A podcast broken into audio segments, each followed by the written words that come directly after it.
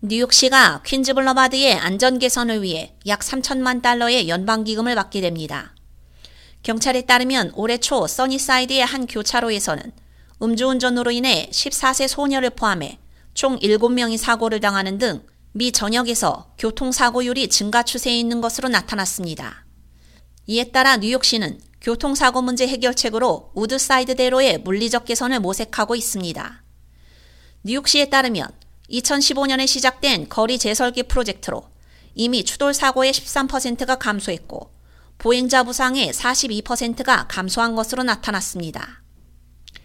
에릭 아담스 뉴욕 시장은 운전자, 자전거 이용자, 보행자 등 모든 뉴요커는 거리에서 안전하다고 느낄 자격이 있다며 바이든 해리스 행정부의 이번 3천만 달러 투자는 우리 행정부가 도로에서 뉴욕 시민들을 안전하게 지키기 위해 이미 받은 10억 달러의 추가 연방기금을 보완할 것이라고 말했습니다.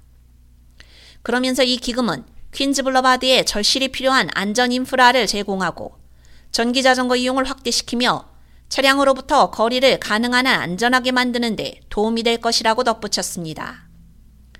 이번 작업으로 보행자 중앙분리대와 등급별 자전거 도로를 확장하고 횡단거리를 줄이며 버스 정류장 접근성을 개선하게 됩니다.